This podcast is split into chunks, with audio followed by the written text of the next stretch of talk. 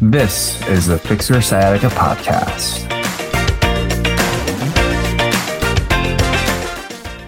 And we are back talking about the various different medications that can be prescribed for issues like sciatica and low back pain. And today's guest is a pharmacist. Been interviewing other pharmacists because they're the masters on the chemistry and the understanding of how medications work.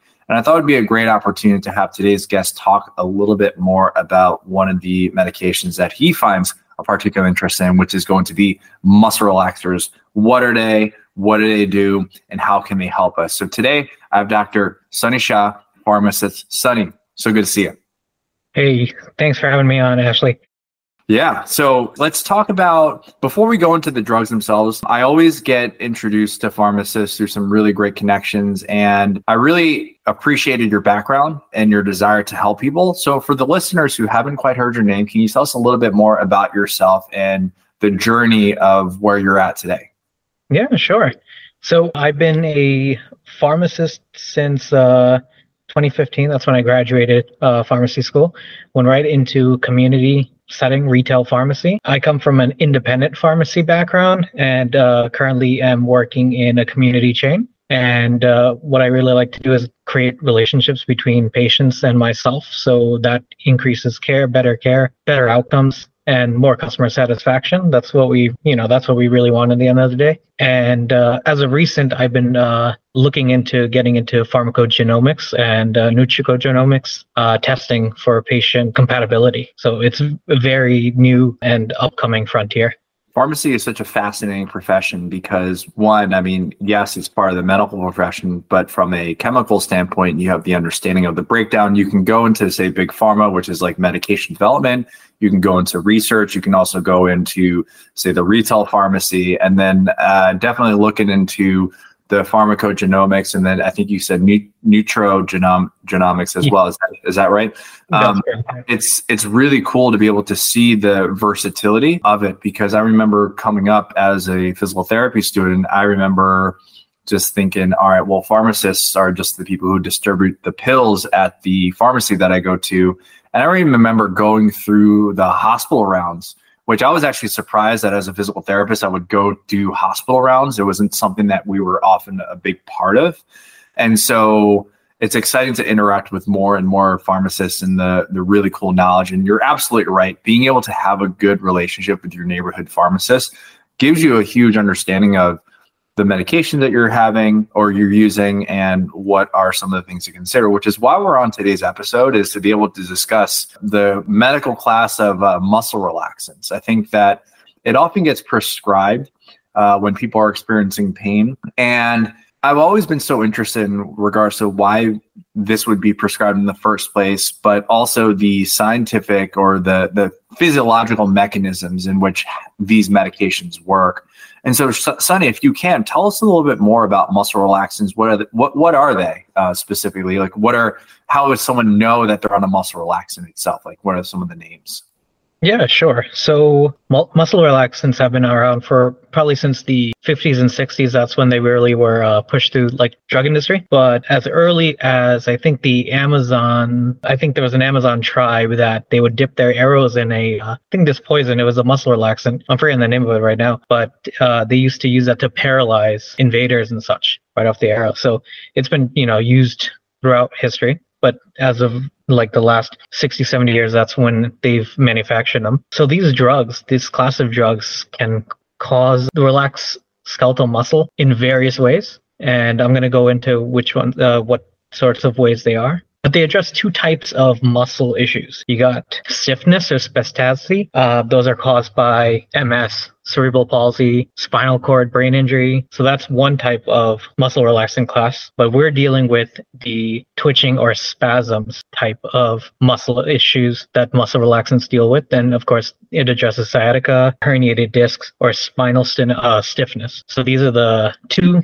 main classes of muscle relaxants that we're dealing with. And uh, a couple of the names that patients might be might know of are like Flexeril or cyclobenzaprine, Robaxin, or methocarbamol, and another one called Skelaxin, or that the generic name is metaxalone. So those are the three main ones we'll focus on today. Love it. Yeah, really interesting. I find it so fascinating that, uh, say, a chemical like this was actually used back in the day as a weapon. Um, and I think I remember, I don't know specifically, well, maybe I think it's like tetrodotoxin or something like that. I have no idea. But anyway, it was like these, yeah, down in the Amazon, it was like they called them poison arrow frogs. They were like, I've seen pictures, they're like lime green, really cute, but you definitely do not want to touch them because that is a, that is a dangerous thing. Um, also, really cool to be able to talk about the the mechanisms um, that there's two specific categories. You were talking about spasticity, which often happens with say MS, um, and uh, usually when I look at MS and uh, I missed the other conditions, but we're looking at more of like the central nervous system, how the brain and spinal cord interact with uh, what we call your peripheral nerves, and then the second uh, class is the um, the spasms and stiffness, which is really more of what we're looking at, like muscle physiology, but then also the peripheral nerves. So, pretty much, listeners, in previous episodes, we've talked about the various different aspects of the nervous system, and we have two pieces of the nervous system. We have what we call our central nervous system, which is going to be your brain and your spinal cord. And then we have your peripheral nervous system, which is the nerves that actually exit your spine. And so when it comes to, say, treating something like sciatica, we can either look at okay well what is happening with the central nervous system? Is it something that we're processing in our brain? But also is there actual spinal cord compression that is leading to improper function of the nerve itself before it actually exits the spine. That's the central aspect. And then we look at the peripheral nature of sciatica pain which is going to be the moment it actually exits the spine. And that's where we're looking at possibly even some neural foraminal narrowing, or even some tight muscles, say like piriformis syndrome and everything like that. So it is important for you to either work with your practitioner or discover upon yourself is the pain that I'm dealing with, is it actually something because of my back or is it deep in my back, my spinal cord, or my brain?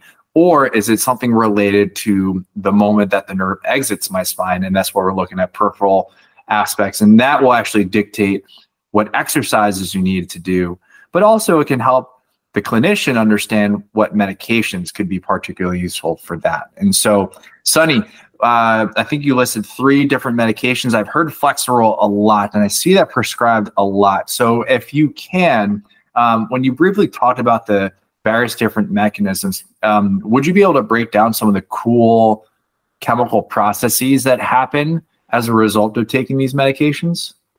Sure.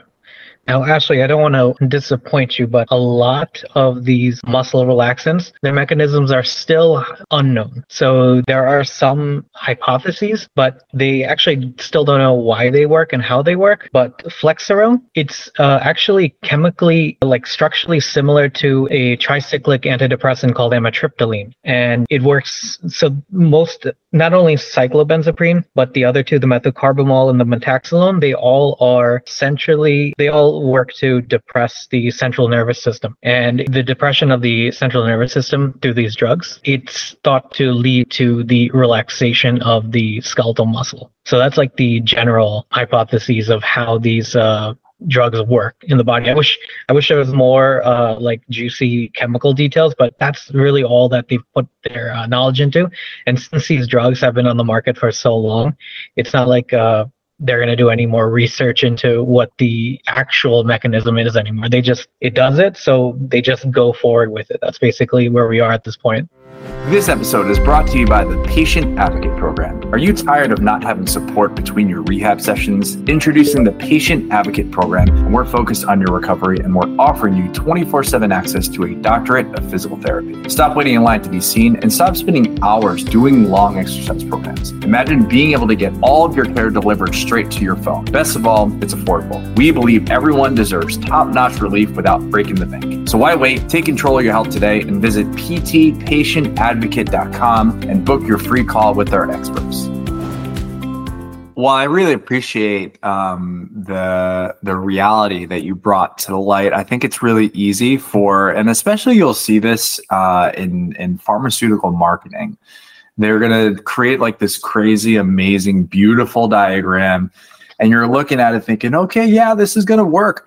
But one thing that you did bring up, which I found to be extremely fascinating, was that it actually acts on the central nervous system, which we're looking at brain and spinal cord itself. So it was central nervous system. So, and yeah, brain and spinal cord, which in my head, if I remembered correctly, if we're affecting the central nervous system, we actually have to have chemicals that actually cross the blood brain barrier. Is that is that correct? That's correct. Yep.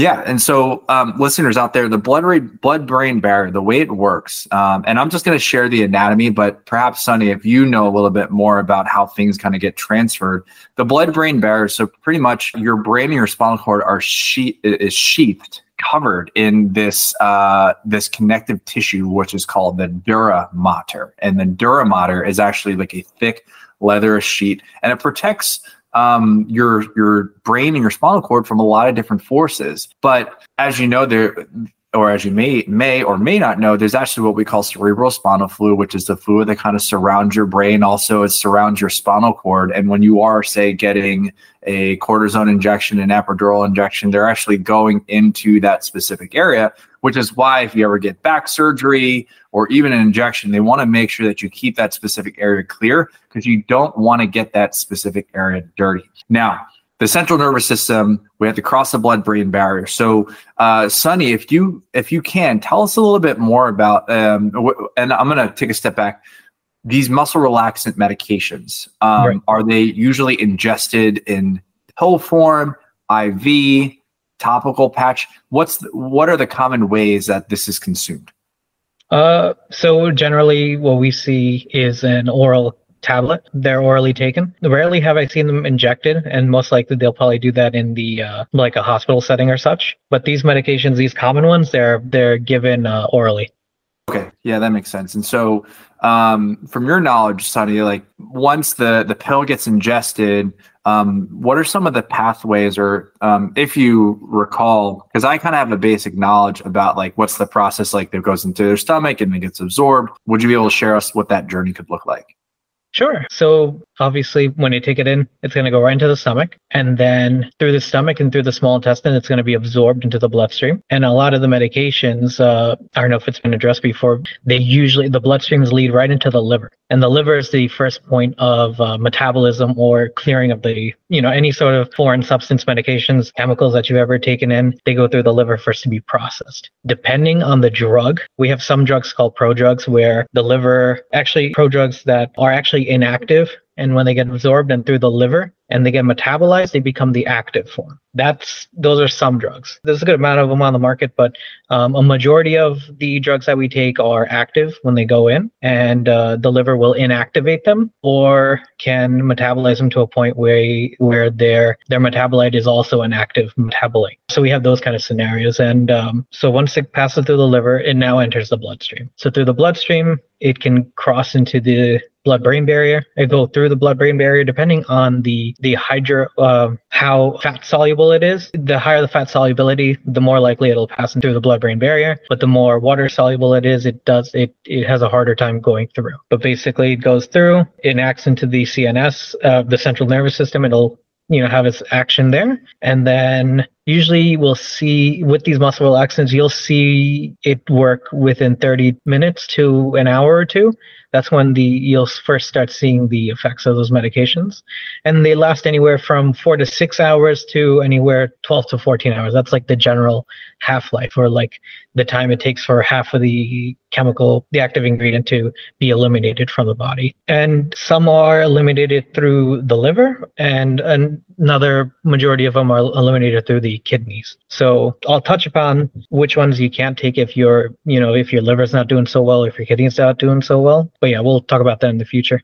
Yeah, it's really fascinating. And so the the medications we take uh, they go through a pretty thorough process. I don't know the exact mileage, but if you were to take all the blood vessels in your body, it's it's a very long distance. And so the drugs themselves go through a lot of different processes, has to go through and get processed in the liver and has to cross that blood brain barrier. And um, thank you so much for sharing like the amount of time it takes for this medication to be into effect because um, earlier in this episode you were talking about how I think the the Flexeril is very similar um, to tricyclic antidepressants, which is actually an episode that we had uh, a few weeks ago. And usually with tricyclic antidepressants, in that episode, they talked about how it actually takes a little bit longer for that medication to take into effect. I think for them, it was like it was a couple weeks as compared to say something like this, where it actually takes I think you said 30 minutes to an hour. So it's really interesting to see that. And um, the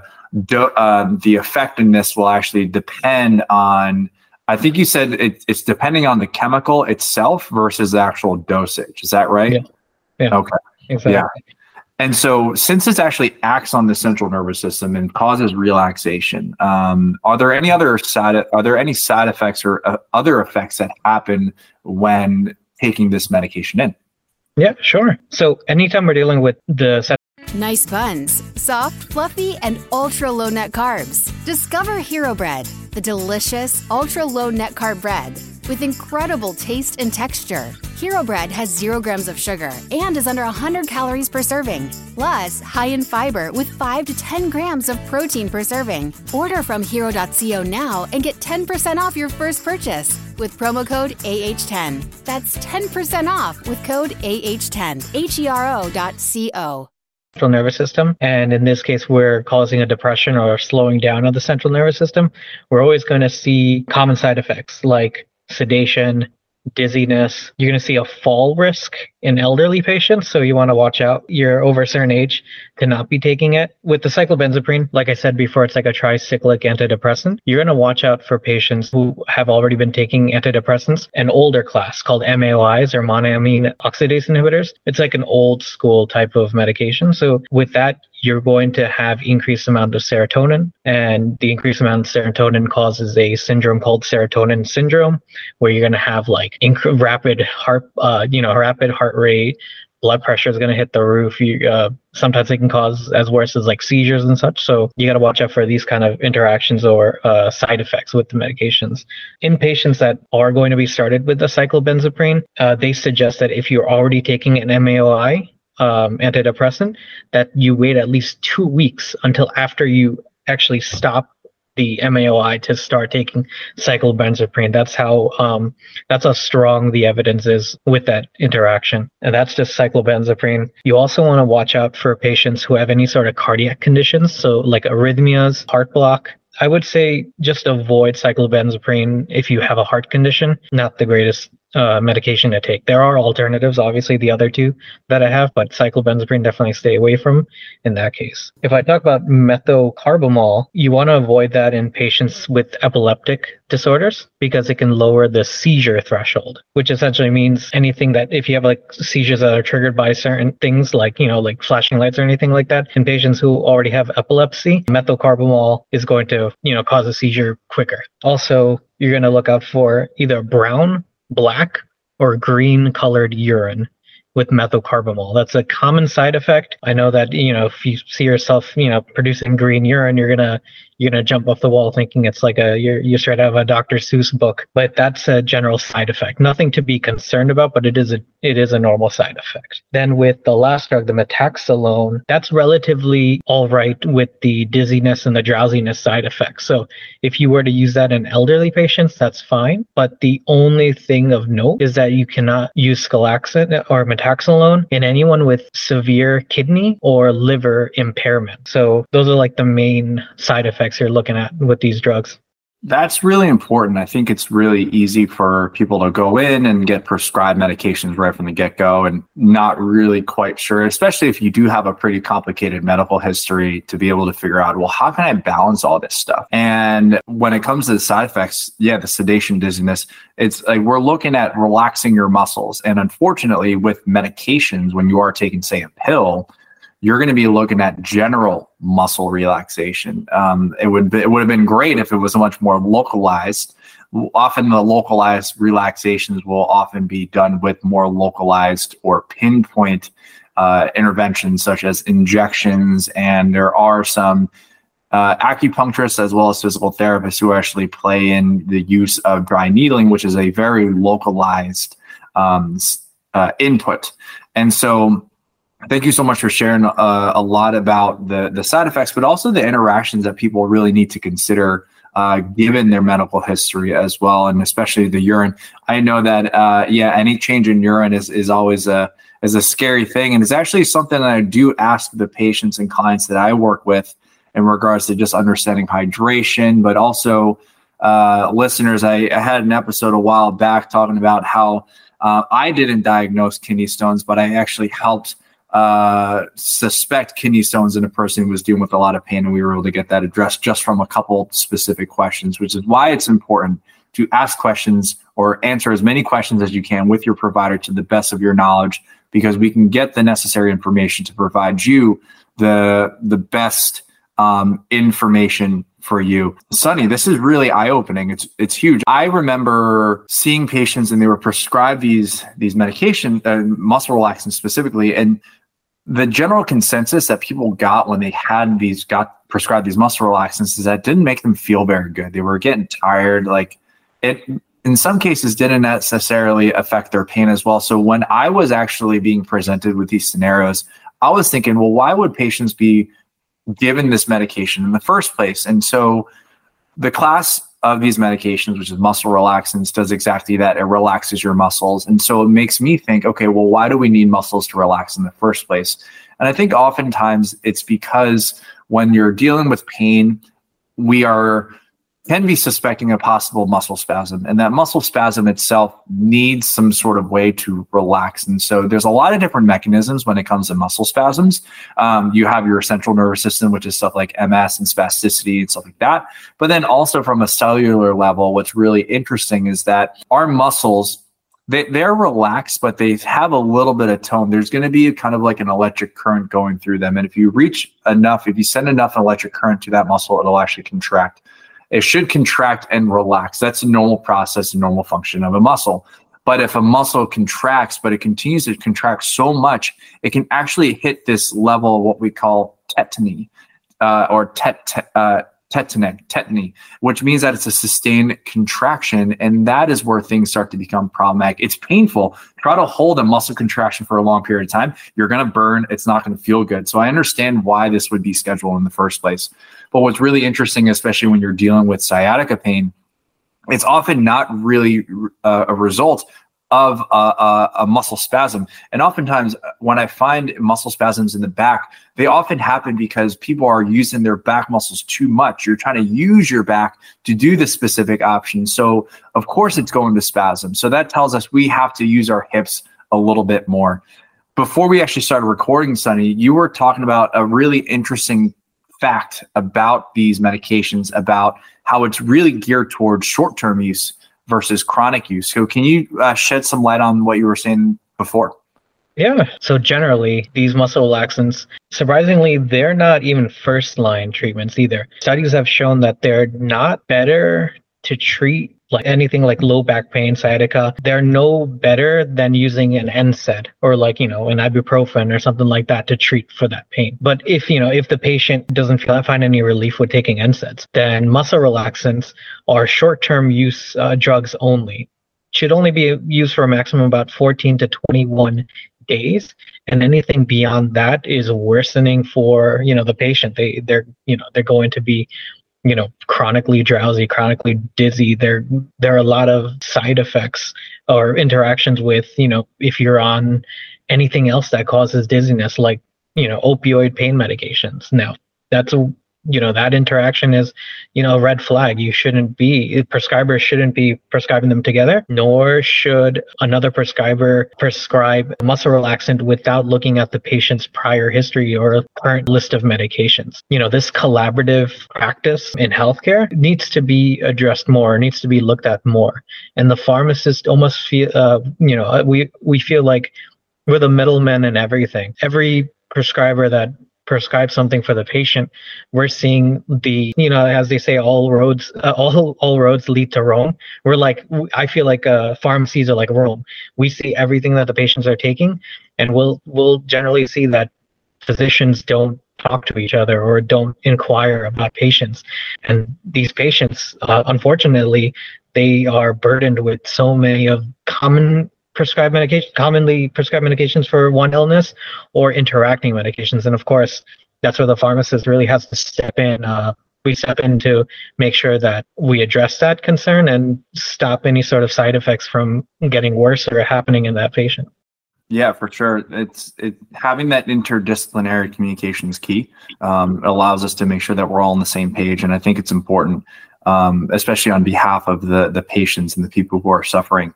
Um, there's definitely some really cool uh, softwares and movements that are actually focusing on pushing more interdisciplinary communication. Um, I find that it's really more of like a new age uh, the newer generation of, of healthcare professionals such as us who are focusing on like listen we got to talk to each other in order for us to be able to provide the best care.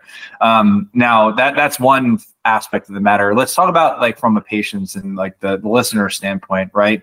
What what are some of the it, like one or two things that you think are the the most useful actions? And i didn't give you this question beforehand because it just occurred to me but mm-hmm. what are the the one one or two most actionable things that patients can do to advocate for themselves um, in regards to just getting a better understanding of like medications and everything. Because yeah there's definitely a lot of things to consider like the you know perhaps the the multiple different physicians haven't maybe missed a couple of medications and then you're there.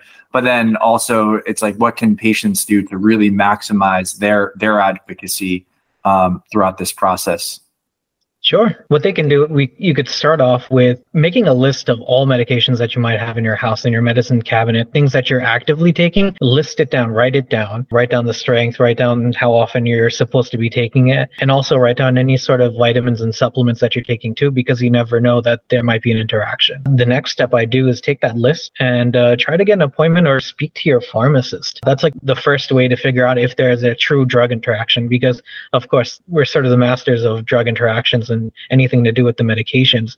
So we can we we could like be the first the first line of defense for patients to be like you know don't take in uh, once we consult with the physicians we can advise the patient to be like don't take that anymore.